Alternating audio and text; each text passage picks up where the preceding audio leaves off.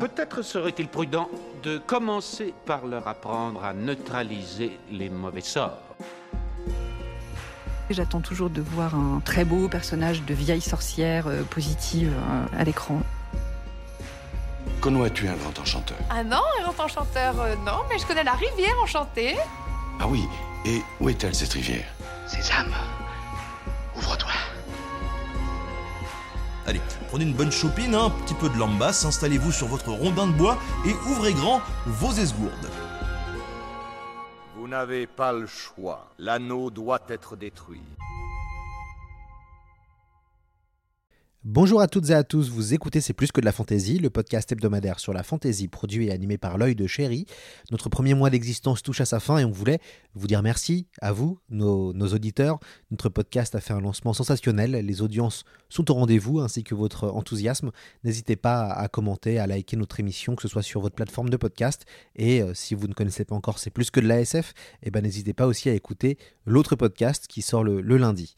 On voulait terminer ce mois de septembre avec des auteurs, et oui, nous aimons la fantaisie en BD, au cinéma et à la télévision, mais on aime surtout en lire. On aime lire des romans de fantaisie. Et cela tombe bien, j'ai une série à vous conseiller, car le premier épisode vient tout juste de sortir au livre de poche. La Tour de Garde, c'est la série incontournable en fantaisie française. Cette saga, pas comme les autres, est constituée de six tomes divisés en deux trilogies, Capitale du Sud et Capitale du Nord écrite par Claire Duvivier et Guillaume Chamanadjian, chacun en charge d'une trilogie. Rarement, une heptalogie aura autant fait parler d'elle, lauréat du prestigieux prix des Imaginales pour son premier volume, ainsi que du prix Imaginaire 2021 de la 25e heure du Mans, Le sang de la cité avait fait sensation parmi les initiés du genre. Cela tombe bien, les auteurs de cette saga sont parmi nous. Allez, on embarque dans les cités de Dehaven et Gemina. Bon épisode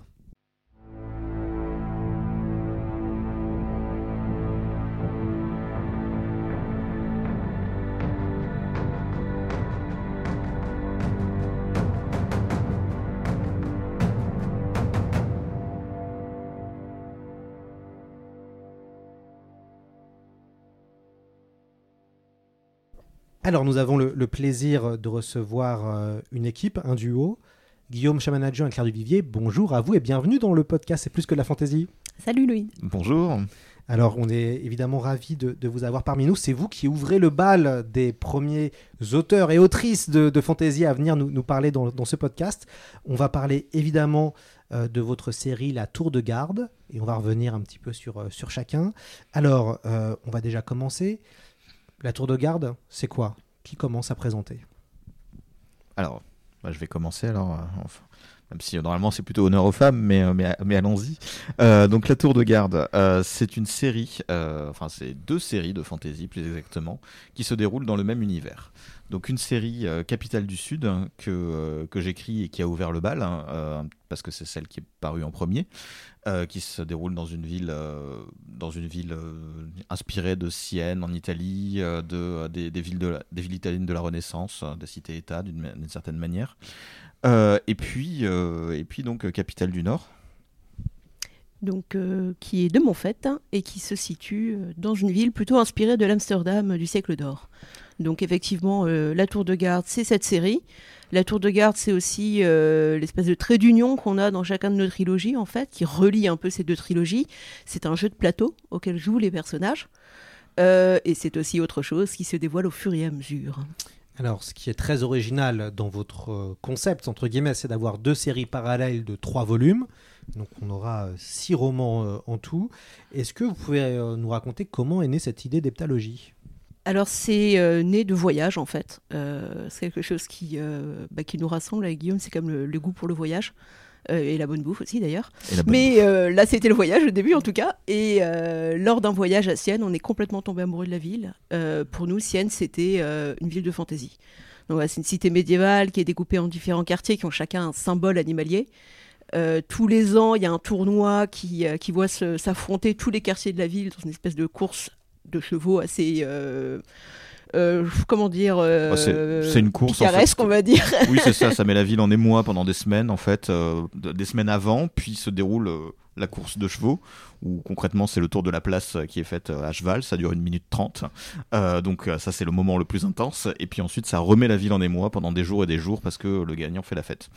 Nous on a trouvé cette ville géniale, on a adoré s'y perdre, on a adoré explorer les différents quartiers, et en fait en partant de là le pas lourd et bien triste. on s'est dit que ce serait formidable d'inventer une sorte de Sienne alternative encore plus grande, avec encore plus de quartiers, une ville qui serait un monde en soi-même. Et c'est comme ça, sur quelques idées qui ont été jetées sur, sur un Google Doc au cours d'un voyage en train, qu'on a jeté les bases de Gemina. Voilà. Et puis après, bah, on savait pas trop quoi en faire en fait de, cette, de cette ville qu'on avait un peu créée euh, comme ça dans, dans, un train, un retour de voyage. Ça aurait pu être un décor de jeu de rôle par exemple. Ça aurait pu, voilà, être, un, être un décor de jeu de rôle, mais, euh, mais en fait, donc on a gardé ça dans un coin de notre esprit. Et puis bon, bah quelques années après, deux trois ans après, euh, on a fait un voyage, on a fait un voyage à Amsterdam aussi. Et euh, on a eu un peu le même type d'expérience, c'est-à-dire une ville où il fait bon se perdre, où on peut juste flâner, euh, se balader, se laisser imprégner par l'ambiance. Oui, avec une géographie pareille, des quartiers qui sont très découpés comme à Sienne, mais de façon complètement différente, avec vraiment une, euh, une séparation qui est physique par les canaux. Et ça nous a beaucoup parlé, ça nous a beaucoup fait gamberger, et tout en dégustant du gouda, on s'est dit qu'on pouvait faire aussi une autre ville alternative, qui serait une ville complètement, qui aurait un visage complètement différent de celle qu'on avait plus ou moins inventée en partant de Sienne. Et euh, c'est de là, finalement, que cette idée des deux villes jumelles euh, est née. Euh, alors, ce qui est intéressant aussi avec vous, c'est que vous êtes des jeunes auteurs tout court de, de, de, oh. voilà, de, oui, de, de fantasy. Oui, très très jeunes dans nos têtes. On va commencer avec vous, Claire Duvivier. C'est, vous avez écrit deux romans de, de fantasy. Le troisième va arriver très vite. Il y a eu Un long voyage, excellent roman de fantasy publié en grand format aux Forges de Vulcain et publié aussi au livre de poche dans la version poche. Et puis après, vous avez écrit euh, Capital Nord, euh, citadin de, demain. Euh, Claire Duvivier, comment vous êtes entrée progressivement dans, la, dans l'écriture alors que vous, à la base, vous êtes éditrice, si je ne me trompe pas? Tout à fait, oui. et je suis éditrice aux éditions Asphalt, donc on fait de la littérature française, étrangère, plutôt littérature noire ou littérature générale, mais effectivement, on a très peu de titres d'imaginaire, même si certains vont lorgner par là. Mais là, effectivement, on est plus de plein pied dans l'imaginaire avec les romans que j'écris. Alors c'était une envie que j'ai toujours eue et puis effectivement, euh, comme Asphalt, c'est un peu le, on dire l'intersection de nos goûts à mon associé et moi. Euh, finalement, il y a des choses que j'aime beaucoup que je ne publie pas et pareil pour elle de toute façon. Euh, et je pense qu'à force d'avoir mis de côté comme ça l'imaginaire en me disant que j'avais pas moyen de m'éclater là-dedans, que c'est un peu plus compliqué ou qu'il fallait plutôt que je garde le cap de ma maison, il y a des idées qui ont commencé à grandir, il y a une envie qui a commencé à grandir. C'est j'avais envie de faire quelque chose dans le domaine de l'imaginaire parce que c'est un domaine que j'ai toujours apprécié. Euh, j'en ai lu euh, à différentes époques de ma vie. Et c'est comme ça finalement que c'est ressorti. Après, c'est ressorti parce que quelqu'un a dépoussiéré cette envie et m'en a parlé, on va dire. Donc c'est aussi quand même euh, Guillaume qui m'a voilà, qui m'a un peu poussé à me botter le train et à m'y remettre. Et effectivement, le fait de pouvoir s'y mettre à deux, parce qu'on avait commencé le projet Tour de Garde avant que j'écrive un long voyage, ça a quand même beaucoup aidé. Merci Guillaume. Mais merci à toi. Un, long voyage qui a été quand même assez célébré par le milieu hein, de la fantaisie. Vous avez eu deux prix, le prix hors concours et puis aussi le prix euh, elbakin.net en, en 2020. C'est un roman qui a fait parler de lui. C'était aussi, ça faisait aussi partie des, des, meilleures ventes euh, de romans de fantaisie de cette, de cette année-là. Euh, alors après, maintenant, on va passer au tour de Guillaume. Guillaume, vous aussi, vous travaillez dans le milieu du livre. Tout à fait. Plutôt du côté de la vente des livres plutôt du côté de la vente. Alors, je suis pas vendeur moi-même, mais j'analyse les ventes plus exactement de, de livres de plein d'auteurs qui ne sont pas moi. Euh, et c'est euh, bah, après on arrive, euh, on arrive dans le milieu du livre d'une manière générale, souvent par passion. On y travaille par passion. Donc c'est un peu, c'est un peu comme ça. Moi, je suis lecteur avant tout, et c'est pour ça que j'ai fait des études dans le livre. et puis bon, bah, j'avais quand même cette cette activité d'écriture à côté, mais qui était plus une activité sur le où j'écrivais tout simplement des scénarios de jeux de rôle que je faisais jouer à, un groupe d'amis. Euh. Et en fait, c'est quand, quand arrive ce genre de choses qui arrivent dans les groupes d'amis, c'est-à-dire que les amis font des enfants, partent s'installer euh, en, grande banlieue parisienne ou, euh, même dans des grandes villes de province, et ben je me suis retrouvé un petit peu, un petit peu démuni. Donc, donc c'est un peu comme ça que je me suis dit, allez, cette activité créative que j'avais avant, il faut que j'en fasse autre chose. Est-ce que Claire vous a donné des, conseils pour vous mettre à l'écriture? Puisqu'elle avait déjà de l'expérience avec son premier roman. Bah non, pas tout à fait, parce qu'en fait, on a commencé la rédaction de La Tour de Garde avant que ne paraisse un long voyage.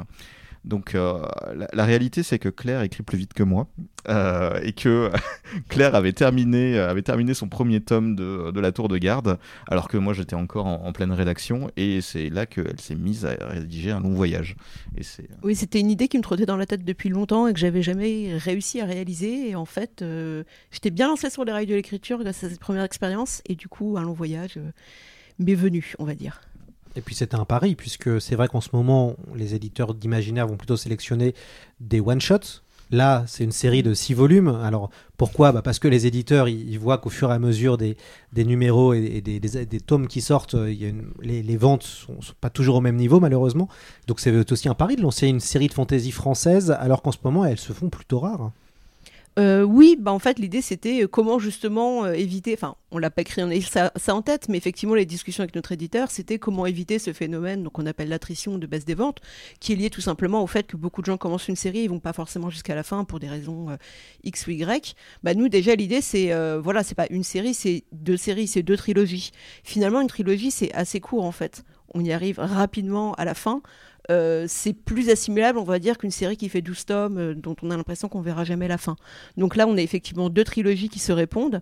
Le fait que ce soit euh, la parution soit alternée, c'est-à-dire en avril on a un capital du Sud, en octobre on a un capital du Nord, ça permet un peu de feuilletoniser aussi ces parutions-là. Et ça fait deux parutions par an, ce qui, est, fait deux parutions beaucoup, pour une série. Et surtout, du coup, ça permet de terminer cette série beaucoup plus rapidement. Donc du coup, on n'a pas le côté le prochain tome sortira un jour dans deux ans ou quelque chose comme ça, euh, tout est fini. À l'heure où on parle maintenant, euh, notre éditeur, il a les deux tomes 3 en fait. Donc en fait, euh, on va tenir les délais de parution avril 2023 et octobre 2023 pour la fin de la tour de garde. Donc ces, ces publications qui sont ramassées, qui se font vraiment de façon très peu espacée, je pense aussi que c'est un atout peut-être pour que justement l'attention du lecteur se perde pas tout à fait en route ou ne, ne, se dise pas je vais attendre que tout soit sorti ou oui, puis c'est un rendez-vous qu'on pose avec les lecteurs en fait tous les six mois. Donc euh, en plus c'est plus c'est plutôt sympa. Ça, ça permet euh, les lecteurs savent que euh, qu'ils vont avoir le dernier tome de Capital du Sud en octobre et le dernier tome le dernier tome de Capital du Sud pardon en en avril et le dernier tome de Capital du Nord en octobre. Donc je pense que c'est rassurant. on a tous on a tous des expériences de séries de fantasy dont on ne sait pas trop quand elles se termineront. Je ou qui ne se termineront jamais. Ou qui ne se termineront peut-être jamais. On ne citera personne en particulier. Oui, puis il y, y, a eu aussi un événement. C'est-à-dire que quand euh, le livre est, sorti, quand les livres sont sortis, il y a eu aussi un côté événementiel. Euh, votre éditeur David Meulmans, alors ceux qui écoutent C'est plus que de l'ASF, donc le, grand frère de, de C'est plus que de la, de la fantasy, ont déjà entendu David Meulmans parler plusieurs fois euh, avec moi sur le, sur le podcast, parler d'Ursula Le Guin ou de Dune. David Meulmans a aussi fait un événement autour et ça a dû aussi jouer mmh. parce qu'il y avait quand même, enfin, moi je me rappelle de la sortie, on l'a couvert avec le point, il y avait quelque chose de vraiment d'événementiel dans cette mmh. sortie. Ça aussi, ça a joué aussi sur l'intérêt au début pour aller séduire les lecteurs. Ah, l'enthousiasme de notre éditeur, oui, ça a beaucoup, beaucoup joué. Heureusement, effectivement, il a, il a cru dans le projet très. Enfin. Alors que bon, il fallait quand même euh, admettre que. Euh, il y avait de quoi avoir peur. Ah oui, il y avait de quoi avoir peur. Hein. Après le succès d'un long voyage, euh, évidemment. Le, le, premier réflexe d'un éditeur, c'est d'aller voir son autrice à succès et de lui dire Mais quel est ton projet suivant? Et euh, là, euh, Claire a dû répondre, je pense, euh, ce qui est le, pire cauchemar d'un éditeur. Est-ce que tu veux pas lire le manuscrit de mon mec? Je suis sûr que, que pour, en connaissant David Melmans, il a dû avoir un sourire un peu figé, non? Ah, On l'imagine très bien. On l'imagine très bien. C'est un homme très poli. Il a dit mais bien sûr que je lirai le manuscrit de ton compagnon, Claire, pas de problème. je le sentais un peu, voilà quoi étant éditrice moi-même, je, comprenais sa panique intérieure. Mais il se trouve qu'il l'a fait, c'est un homme de parole, et qu'en fait, il a vraiment aimé, euh, il, est vraiment euh, tombé amoureux de, de Gemina, de l'écriture de Guillaume, et du coup, à partir de là, bah, il était partant pour. Euh, mhm. Et il a fait monter effectivement tout le cycle en épingle. Enfin, il a, il a vraiment fait un super travail de communication. et, et qui, se traduit aussi dans les couvertures aussi, parce qu'effectivement, tous les le travail qu'il a fait avec Elena Vieillard, donc qui est l'illustratrice des couvertures, euh, renvoie ce côté double trilogie, euh, le fait qu'il y ait des liens, le fait que ces trilogies soient en parallèle. Euh, donc tout ça se voit aussi dans le travail graphique qu'il a commandé à Elena.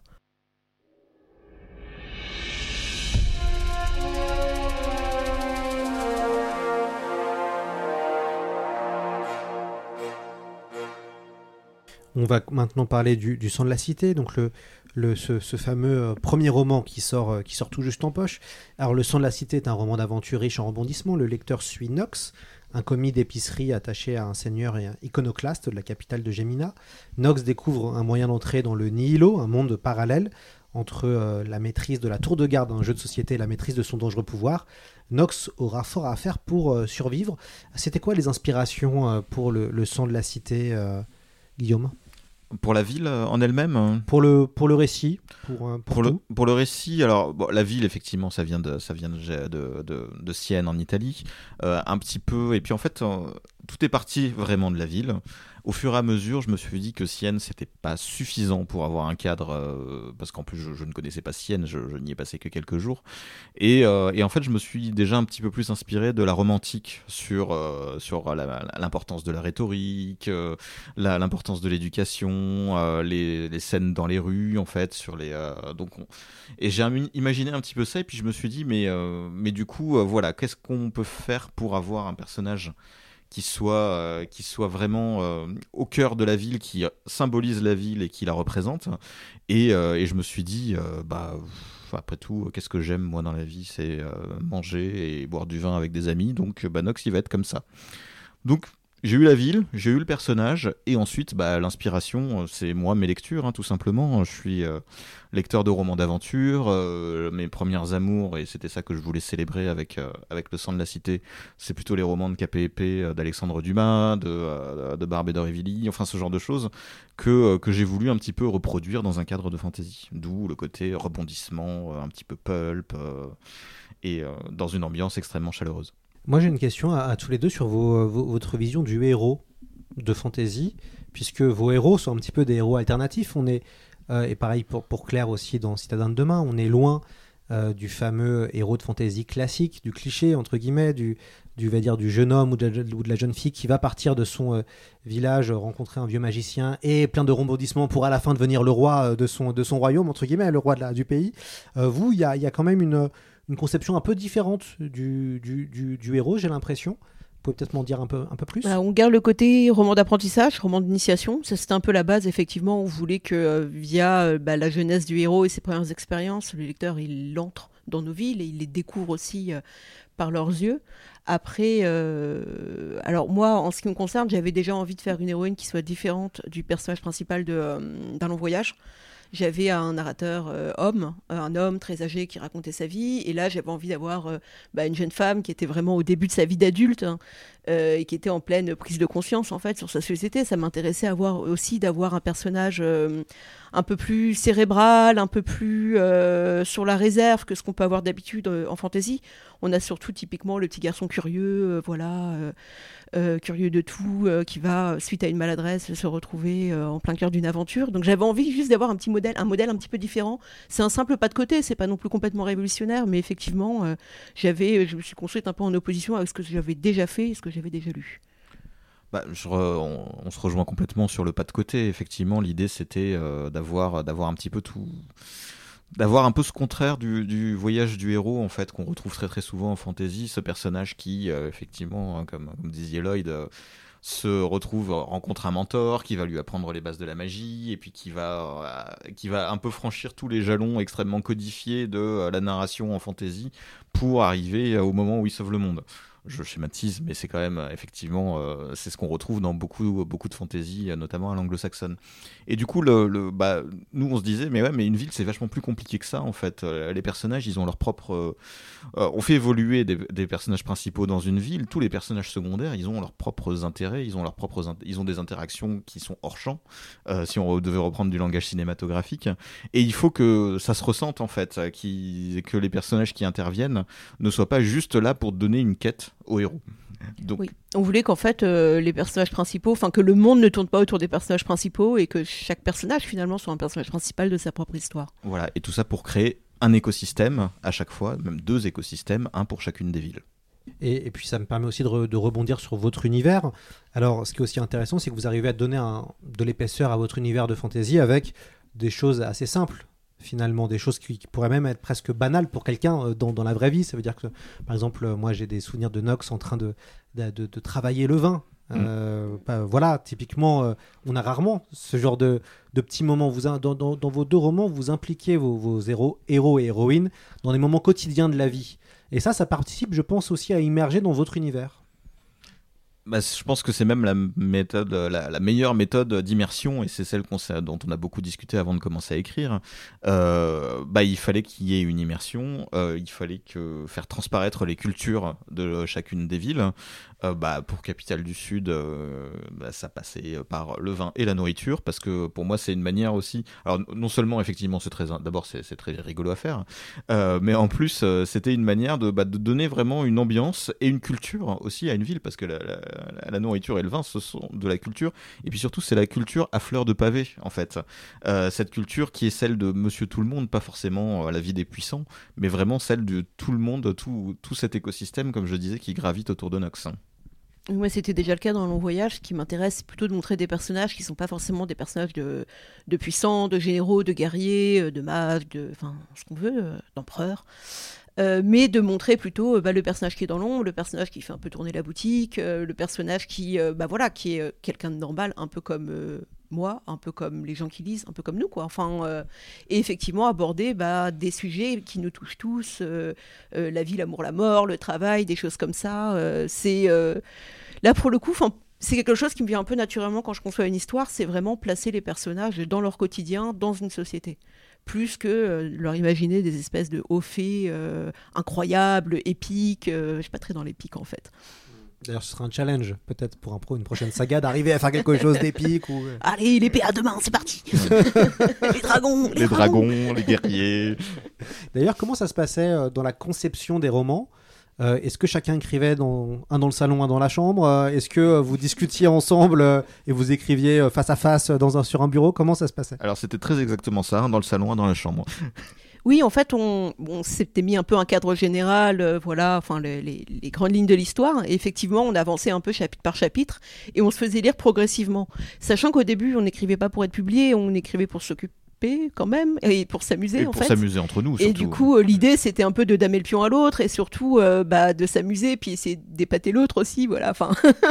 Donc effectivement c'est assez amusant de se faire lire au fur et à mesure et de laisser euh, des sortes de petits défis à l'autre des petits challenges genre hey tu l'as vu ce cliffhanger? Et en fait en procédant comme ça c'était intéressant parce qu'on voyait que même si on avait déjà des grandes lignes qui avaient été décidées en amont il y avait d'autres parallélismes qui se faisaient jour au fur et à mesure. En se disant, on s'est dit, ah, mais toi aussi, tu as un personnage qui fait comme ça. Ah oui. Euh. Et là aussi, il y a ce thème qui revient. Eh ben, on devrait travailler un peu plus dans ce sens-là.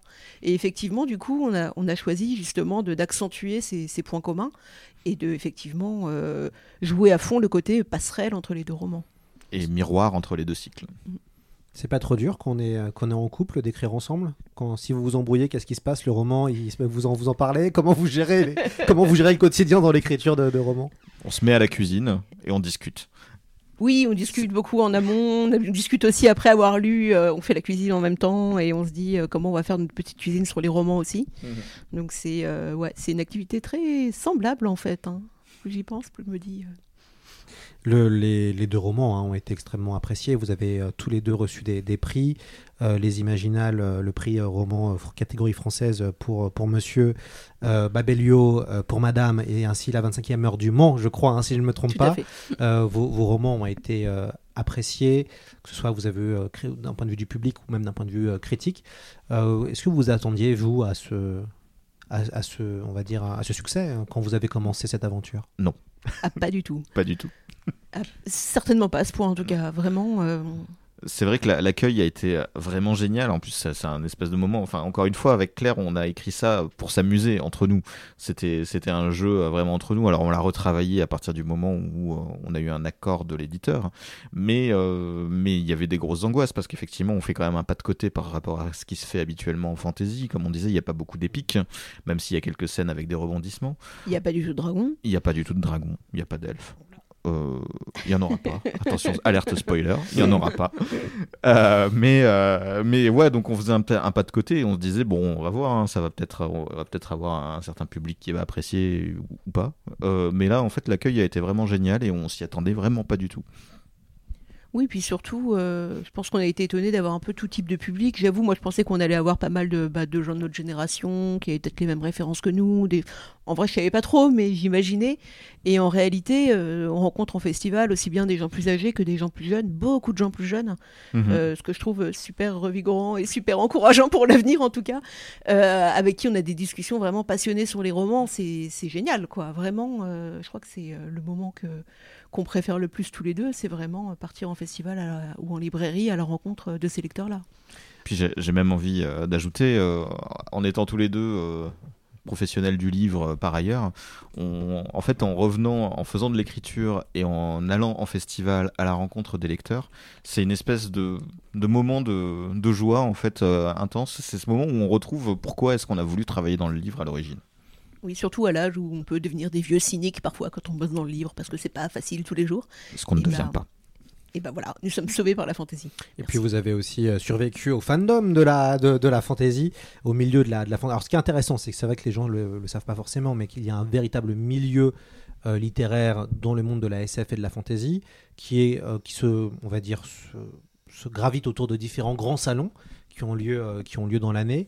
Il y a une vraie communauté de gens qui ont des blogs, qui, euh, qui sont très présents sur les réseaux sociaux, qui fait en fait finalement un, espèce de fandom, hein, comme, comme on, dit même entre nous, euh, qu'on en parle en off. Et c'est vrai que ce qui est pas, c'est vrai que c'est pas forcément évident, qu'on n'arrive pas qu'on n'est pas forcément du fandom pur et dur, puisque et je me mets tous les trois, tous les trois dans, dans, dans l'équation. On est plutôt des outsiders. On est arrivé dans ce milieu-là au fur, au fur et à mesure, et puis plutôt tardivement.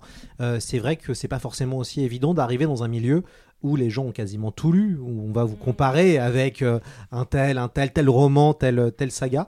Est-ce qu'il y avait de l'appréhension euh, peut-être Claire, quand vous avez commencé avec Un long voyage, qui était le premier roman de qu'il y avait une appréhension d'aller euh, découvrir ce, ce milieu-là? Bah, je connaissais un, un petit peu l'imaginaire en France parce que avant de Fond d'Asphalte, j'avais fait euh, notamment un stage chez Lune d'encre il y a fort fort longtemps. Donc j'avais un petit peu fréquenté aussi le milieu parce que bah, j'en lisais. J'ai fait, j'avais, j'étais déjà allée aux Imaginales, mais c'était il y a très très longtemps. Voilà. Et effectivement, j'appréhendais un peu en me disant, j'espère que si ça se trouve, ça va pas du tout plaire aux gens du fandom, mais ça plairait plutôt aux gens qui n'en lisent pas de la fantaisie et qui justement, enfin, j'ai joué un peu avec cette idée de créer des ponts finalement entre les deux en me disant que ça pourrait être intéressant. Alors a priori, euh, effectivement, il y a des non-lecteurs de fantasy qui ont lu un long voyage et qui ont beaucoup aimé, mais aussi des lecteurs de fantasy euh, euh, qui ont apprécié en tout cas euh, une vision un peu différente. Euh, mais c'est vrai que ça peut être un peu intimidant au début quand on n'a pas tous les codes. Euh, je me souviens, j'ai rencontré un, traducteur, euh, je lui ai dit Ah oui, j'ai un roman qui va paraître euh, aux Forges de Vulcain, c'est de la fantasy, enfin je crois. Il me disait, ah oui, c'est la light fantasy, la high fantasy, la epic fantasy, ou la... Enfin, il m'a sorti plein de catégories, et en fait, je voyais pas de quoi il parlait, et j'étais mince. il faut que je révise, je suis pas du tout à la page. Oui, parce qu'une des forces aussi de, de- de vos deux romans, c'est qu'on n'est pas forcément, euh, on n'est pas, c'est pas obligé d'être un fan de fantasy pour apprécier le roman.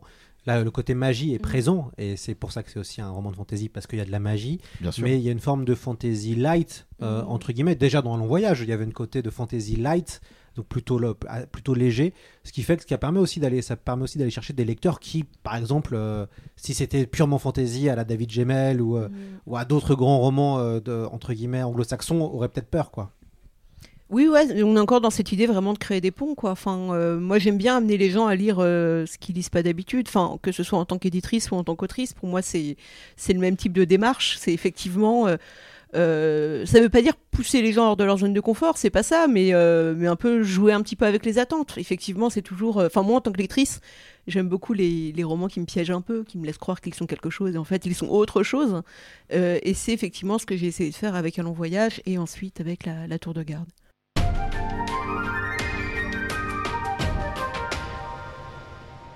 Guillaume, euh, la, gestion des rebondissements dans euh, Le son de la cité, parce qu'il y a quand même pas mal de rebondissements, vous, fini- vous finissez sur un affreux cliffhanger, euh, aussi le, premier, le premier roman, heureusement ça va vite, entre guillemets, la publication, ce qui permet de, de suivre, d'avoir la suite rapidement.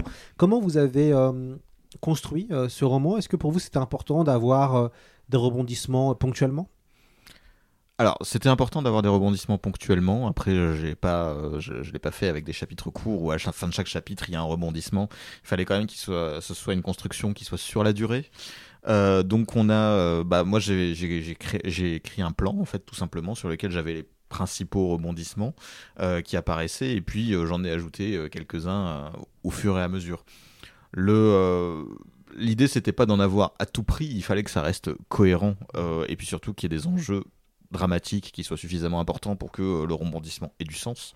Parce que ça sert à rien de faire un rebondissement si au chapitre suivant, euh, au début du chapitre suivant, on le, on le, on le désamorce complètement avec, euh, avec, avec le début du chapitre. Donc, donc l'idée désamorcé du genre et il se réveille en sursaut un truc voilà c'est ça et tout était un rêve finalement donc donc non non après les, les, rebondissements sont importants mais ils sont pas capitaux en fait dans le dans, dans le récit euh, ils sont juste là pour maintenir l'attention du spectateur, enfin du, lecteur d'une certaine manière.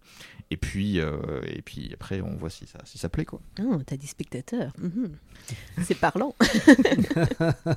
non, mais effectivement, ça va aussi avec le côté pulp aussi. Ça va aussi avec le côté pulp, avec le côté, sériel en fait, hein, qu'on peut retrouver notamment en audiovisuel dans des séries télé.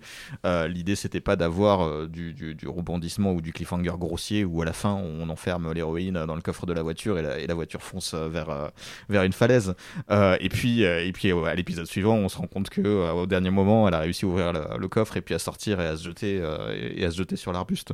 Non, c'était, il fallait que ça reste quand même cohérent avec le reste. Mmh. Et pourtant, hein, on a hâte. Ce qui était intéressant, en tout cas moi, ce que j'ai senti dans le, un long voyage, enfin pas pardon, pas dans un long voyage, mais que j'ai senti dans le sang de la cité, c'est qu'on avait quand même assez envie de, savoir évidemment la suite avec les trois lucioles, euh, qui, est sorti et qui sortira au livre de poche euh, prochainement. Euh, vous, Claire, alors on va peut-être revenir sur Citadin de demain. On, on, va suivre, le lecteur va suivre. Amalia Van Esquill, si je le dis bien, une fille de bonne famille qui voit sa vie basculer lorsque son fiancé rencontre une magie dangereuse et, et, obscure. Euh, comment est né, vous, ce, roman-là, qui va aussi, je crois, bientôt sortir au livre de poche euh, prochainement? Euh, Dans six mois, en fait. On va avoir les mêmes rythmes de parution, mais en, en inversant. Comment est née alors cette partie qui est finalement plus. qui n'a pas le même rythme que le son de la cité, mm. qui a aussi un côté peut-être plus apprentissage pur et dur que le son de la cité, mais en même temps qui n'est pas dénoué de charme, puisqu'on est dans un vaste univers avec une belle héroïne. Euh, oui, alors l'idée, effectivement, c'est que euh, on partait des villes. Donc, euh, autant Gemina est basée sur le panache, sur la poésie, sur ses hautes valeurs. de Haven, donc la ville du Nord, en opposition, elle est plus sur le commerce, la raison, les sciences, quelque chose qui est très mis en avant. Amalia, elle est à l'image de sa ville, donc c'est quelqu'un de très cérébral, de très rationnel. Euh, c'est accentué par le fait qu'elle euh, subit, je dis subir à dessein, une éducation imposée par ses parents.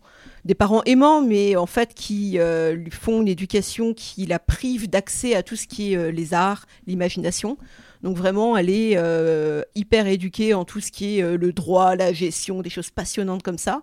L'idée, c'est vraiment d'en faire des êtres dénués d'imagination pour qu'ils soient des bons serviteurs de la ville. Et justement, en utilisant cette éducation-là, Amalia va réussir à la contrer, en fait. C'était ça que j'avais envie de montrer avec euh, ce personnage d'Amalia, euh, qui effectivement est peut-être un peu inhabituel, on va dire, euh, par rapport à d'autres héroïnes adolescentes qu'on peut avoir, où en général, on a une héroïne qui est tapageuse, qui est grande gueule, qui est bagarreuse. C'est pas du tout le cas d'Amalia. Effectivement, c'est bah, une jeune fille plutôt obéissante, en fait, au début en tout cas, euh, sans être complètement tartignole, elle arrive quand même à prendre de la distance par rapport euh, à sa société, sa ville, sa culture, et elle le fait euh, en s'appuyant sur l'éducation qu'elle a reçue. D'ailleurs, on n'est pas dans on pas dans du young adulte, mais on pourrait être à la lisière du young adulte puisque finalement, ce roman, enfin ces deux romans-là, je pourrais les offrir à un ado, il les lirait d'une traite les personnages sont jeunes, donc effectivement, je pense que pour l'identification euh, avec, des, avec des jeunes adultes, pourquoi pas. Euh, après, on est sur des, intrigues qui sont complexes. Je, sans doute que des jeunes adultes pourraient le ah lire, bah effectivement. mais euh, des... ados, ils peuvent quand même lire. Enfin, c'est pas. Et puis en plus, enfin, je veux dire, même des ados plus jeunes, ils peuvent lire. Et puis s'il y a des subtilités de l'intrigue qui leur échappent, c'est pas très très grave. Hein. Je veux dire, à quel âge on a lu des Dumas où on comprenait pas tout, mais mais c'était cool parce que il y avait des bagarres, quoi. Ouais. Euh, j'ai une euh, autre question sur euh, votre vision de la magie. dans, la tour de garde, la magie, elle est plutôt sombre, elle est plutôt obscure. En tout cas, elle il n'y a pas vraiment de magie blanche, on est plutôt sur une forme de magie noire. Comment vous avez construit votre univers magique? En fait, il y a deux aspects. Alors, là je parle pour Capitale du Sud, il y a deux types de magie. il y en a une dont on n'a pas encore parlé, qui est une magie presque utilitaire en fait. En gros, il y a des, la, ville, elle est tellement immense que elle ne peut être conçue que de manière magique, d'une certaine manière. Donc il y a un clan de bâtisseurs qui, qui maîtrise la terre, qui modèle un petit peu la, la pierre pour, euh, bah, pour construire des maisons, pour construire des bâtiments, etc. C'est une magie qui est vraiment utilitaire et puis qui, pour le coup, c'est l'ancrage dans le merveilleux. Euh, la, magie, euh, la magie, là, elle est normalisée. on, croise, on croise ces gens-là, ils sont plus ou moins doués. En fait, c'est des tailleurs de pierre, tout simplement, qui ont plus de talent qu'un tailleur de pierre normal. Et puis, bah, il y, a, y a une magie qui, elle, a a priori complètement disparu du monde, ou en tout cas on ne la connaît pas vraiment. Là, elle est plus traitée euh, sous la forme du fantastique en fait, parce que quand elle survient, euh, elle est très étonnante pour les, euh, pour les protagonistes. Et elle est inquiétante. Surtout. Et elle est inquiétante surtout, parce qu'effectivement, bah, quand elle survient, on en a parlé tout à l'heure, Nox découvre une manière de passer dans une espèce de ville parallèle. ce qu'on n'a pas dit, c'est que cette ville parallèle, elle est tout à l'inverse de Gemina. Gemina est une ville chaleureuse, bruyante, exubérante. la ville parallèle, elle, elle est froide, elle est sinistre, et visiblement, il y a des créatures à l'intérieur qui font un peu peur. Donc, euh, oui, elle fait penser au monde alternatif de, de Stranger Things. En tout cas, moi, quand j'ai lu le, peut-être un peu, voilà, quand j'ai lu, euh, j'avais cette vision en tête quand j'avais lu mhm. le, roman. Mais en tout cas, euh, oui, euh, du coup, euh, du coup, cette partie-là, elle est, extrêmement inquiétante parce que personne ne l'a jamais vue en fait. Il peut y avoir de vagues contes, des, histoires qui racontent que ça existait, mais c'est de l'ordre de, des contes pour faire peur aux enfants et pour les obliger à manger leurs courgettes. oui, alors qu'effectivement, bah, Haven étant une ville extrêmement rationnelle, qui ne donne pas foi à toutes ces fariboles et légendes, la magie est d'autant plus inquiétante en fait, puisqu'elle apparaît au moment où l'un des personnages, le fiancé de l'héroïne, fait une expérience expérience scientifique, évidemment, euh, en essayant de reproduire un sortilège trouvé dans un vieux livre de magie. Parce que si cette magie existait un jour, en tout cas, elle a été complètement étouffée à De Haven et on a toujours fait comme si ça n'existait pas, ces choses-là. Donc, euh, du coup, euh, le décalage est encore plus fort au moment où les choses étranges commencent à arriver. moi, j'ai une approche de la magie, en tout cas, dans Capital du Nord, qui ressemble peut-être plus au fantastique, parce qu'effectivement, c'est pas quelque chose qui est ancré naturellement pour les personnages de cette ville-là, en tout cas. Donc, euh, quand ça apparaît, c'est forcément un élément euh, occulte, inquiétant euh, et perturbateur. Et, perturbateur. qui, du coup, lance l'intrigue. Et puis, qui ressemble un petit peu aussi à votre utilisation de la magie dans un long voyage. ce qui était aussi plaisant dans un long voyage, c'est qu'il y avait une forme de magie qui était assez innovante, moi je trouvais, qui, était, bah, qui changeait des boules de feu et puis des sortes de glace qu'on pouvait retrouver ailleurs. Oui, c'est, on va dire, plus mécanique et à la fois plus mélodique aussi.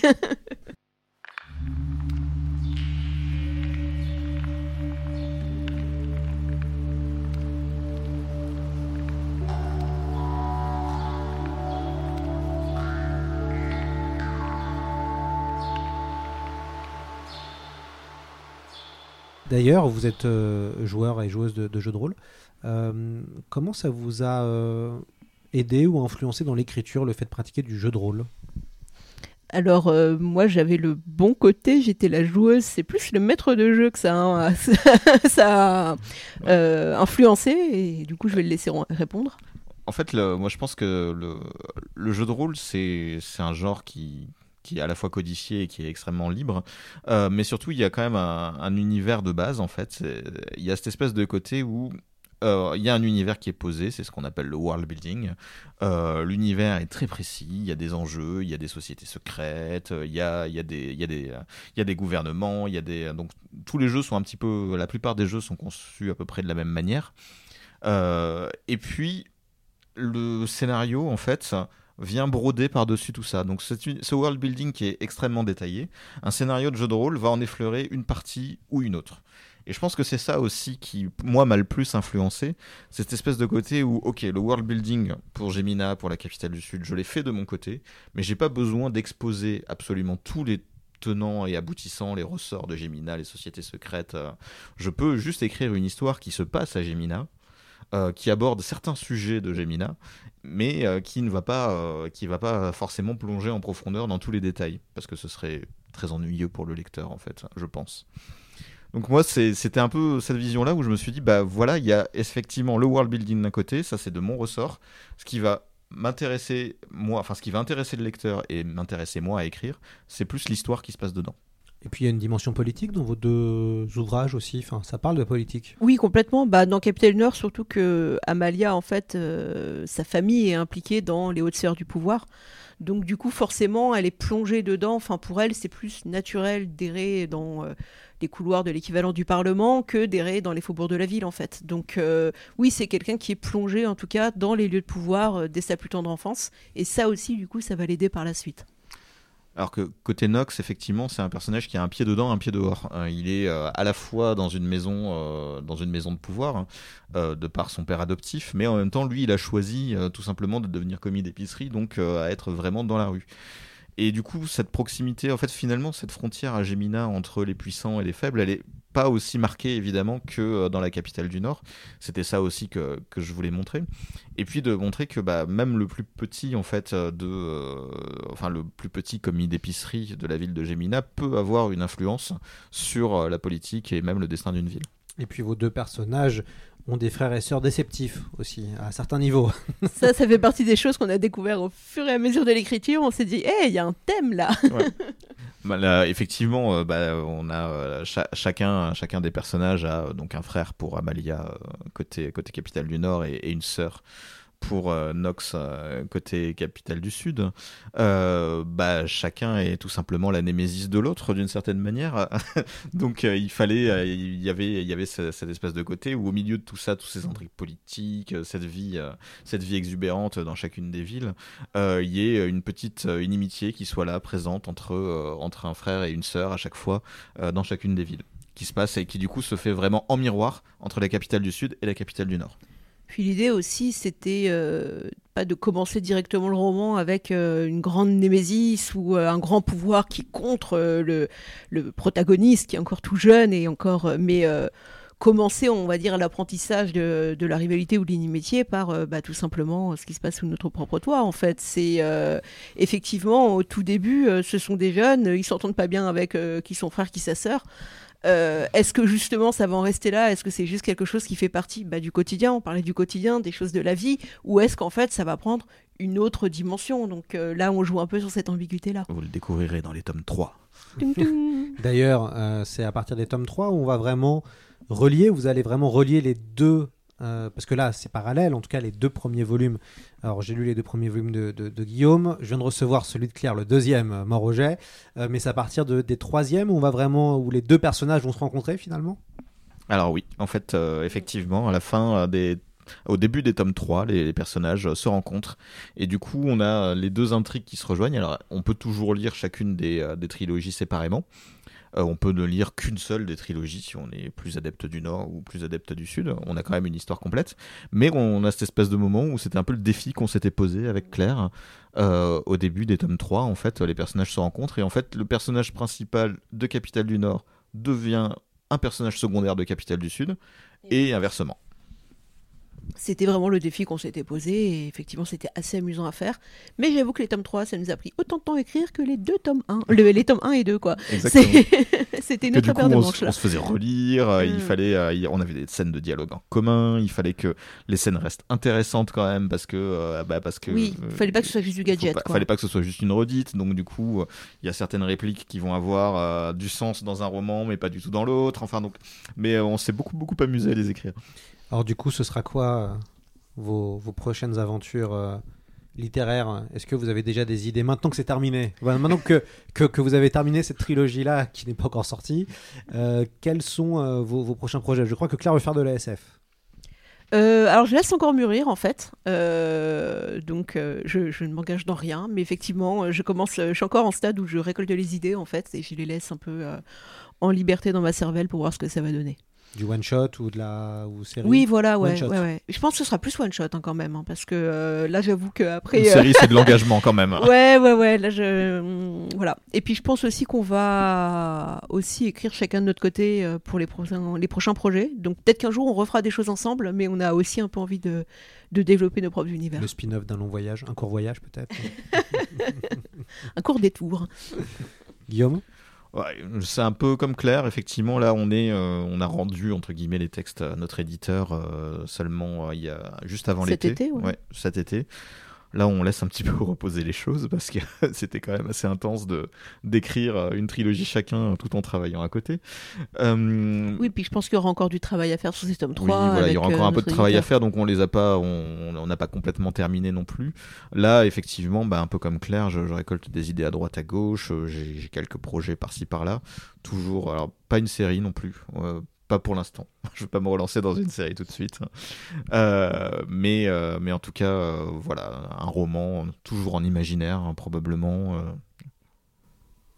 sur lequel on, réfléchit. Est-ce que vous n'avez pas envie d'essayer de vous essayer à d'autres types de narration? Quelqu'un comme Victor Dixon a, a récemment sorti une bande dessinée dans son univers de Vampiria. Est-ce que vous imaginez, vous, des spin-offs autour de vos univers, que ce soit en bande dessinée? Spin-off Peut-être pas, je sais pas, ou peut-être adaptation. Pourquoi pas Moi, la, bande dessinée, bah, je suis, je suis grand lecteur euh, sur le sujet. Été libraire bande dessinée aussi. Enfin, je, connais à peu près, je connais un petit peu, un petit peu ce qui se fait. J'aime beaucoup ça.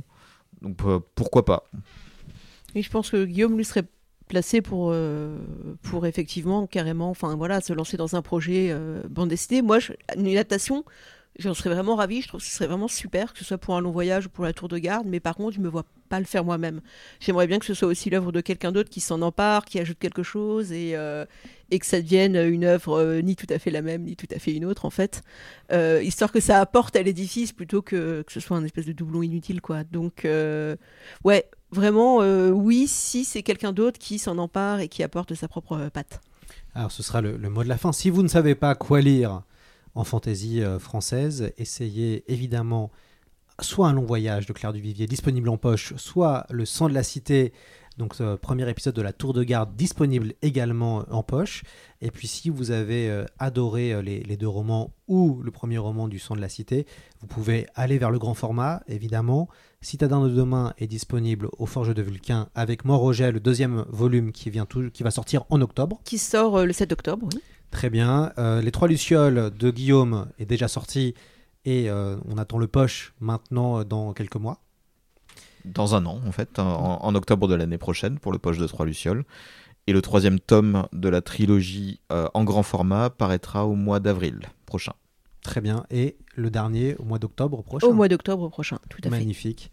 Et bon, en tout cas, c'était un plaisir de vous recevoir tous les deux. Merci beaucoup d'avoir joué le, jeu, de vous être déplacés pour, bah, pour faire ce, podcast euh, ensemble. Et puis, bah, évidemment, on recommande vraiment de lire la, la, Tour de Garde. Nous, ça nous a beaucoup plu. On attend les, la suite avec euh, impatience et ça se lit vite. Moi, j'avais lu, euh, j'ai lu les deux volumes, les deux premiers volumes en une journée. Donc. Voilà, j'ai fait, j'avais fait que ça, j'avais fait que ça. Ouais, ouais, non, j'avais fait que ça.